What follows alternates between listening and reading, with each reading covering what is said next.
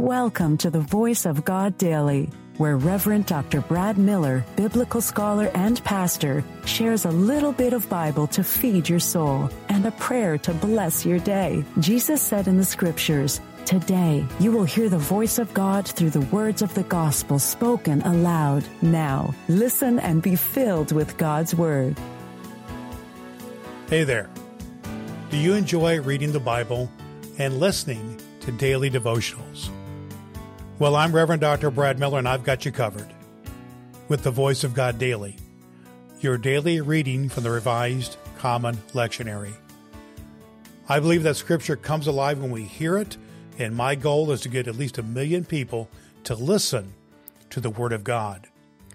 You can help me achieve that by sharing the Voice of God Daily with just one person in your life.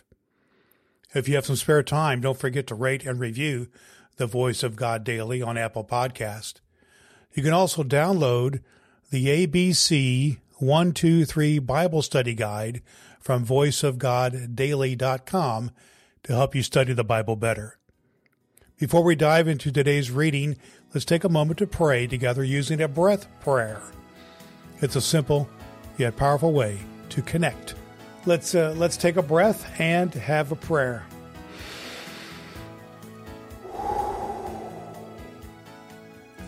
Perplexing Pentecostal God. You infuse us with your Spirit, urging us to vision and dream. May the gift of your presence find voice in our lives, that our babbling may be transformed into discernment, and the flickering of many tongues light an unquenchable fire of compassion and justice. Amen. The voice of God in the New Testament lectionary reading for this very day.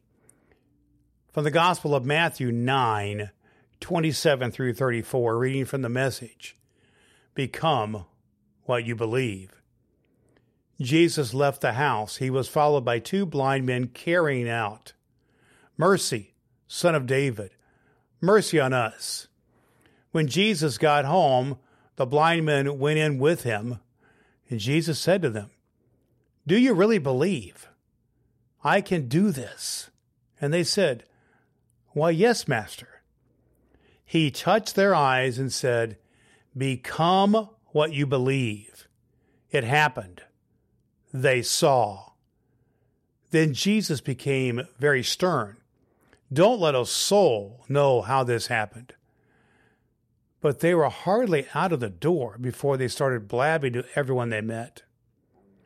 Right after that, as the, the blind men were leaving, a man who had been struck speechless by an evil spirit was brought to Jesus.